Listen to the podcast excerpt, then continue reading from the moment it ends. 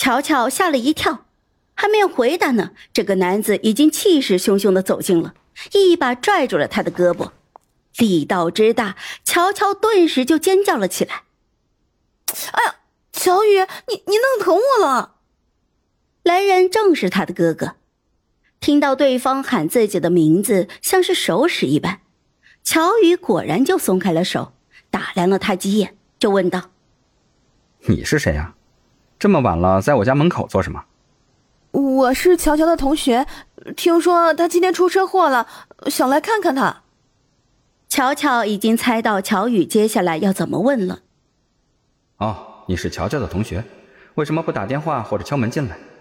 因为我之前对他的爱豆贺西出言不逊，然后被乔乔拉黑了，只敢偷偷来。乔乔为自己的聪明机智点了一个赞。可是万万没有想到的是，乔宇看了他几眼，很奇怪的就问他：“乔乔是谁？”“你妹呀！”“你怎么还骂人呢？”呃，不，不是，不是，不是，我是说，乔乔是你妹妹呀。我哪来的妹妹？说，你到底是谁？门口这番动静已经惊动了屋里的乔父乔母。乔父走了出来，站在门口就喊：“小雨，什么事儿啊？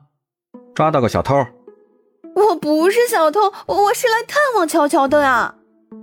乔父眼见她是一个姑娘，这身段也很消瘦，怎么看也不像是一个小偷，于是就温声说道：“啊，你是不是找错地方了？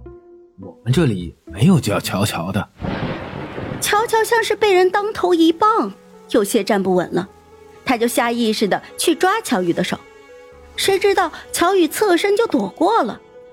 乔乔头重脚轻，一个踉跄就摔坐在了地上，脑袋是嗡嗡的响啊！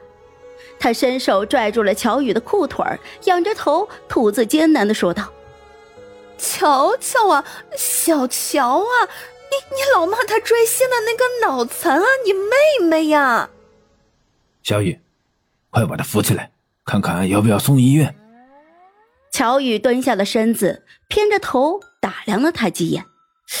觉得这张脸好像有点眼熟啊！正想着呢，乔夫一巴掌就拍在了他的后脑勺上。臭小子，还不快把人扶起来！我我不要你扶，你假装不认识我，你你你不准碰我！还是先报警吧，好像这里有问题。乔夫点了点头，正掏出了手机准备报警。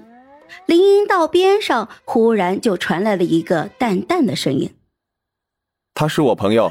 ”乔宇和乔父同时转头看过去，穿运动服夜跑的少年缓步走近了，抬了抬帽檐，露出了一双淡漠的眼睛。霍希，霍希点了点头，看了看还坐在地上哭的乔乔：“呃，他是来找我的，打扰你们了。”说完，他就蹲下身子，扶住了乔乔的胳膊。走。乔乔正哭得痛彻心扉的，泪眼朦胧的，忽然就看到了最熟悉又最遥远的一张脸出现在了他自己的眼前，这哭声就卡在了嗓子眼里。霍希顺势就把他扶了起来，还把处于懵逼状态的乔乔就带走了。直到两个人的背影消失在了林荫道上，乔宇终于反应过来了，那个女孩不是盛乔吗？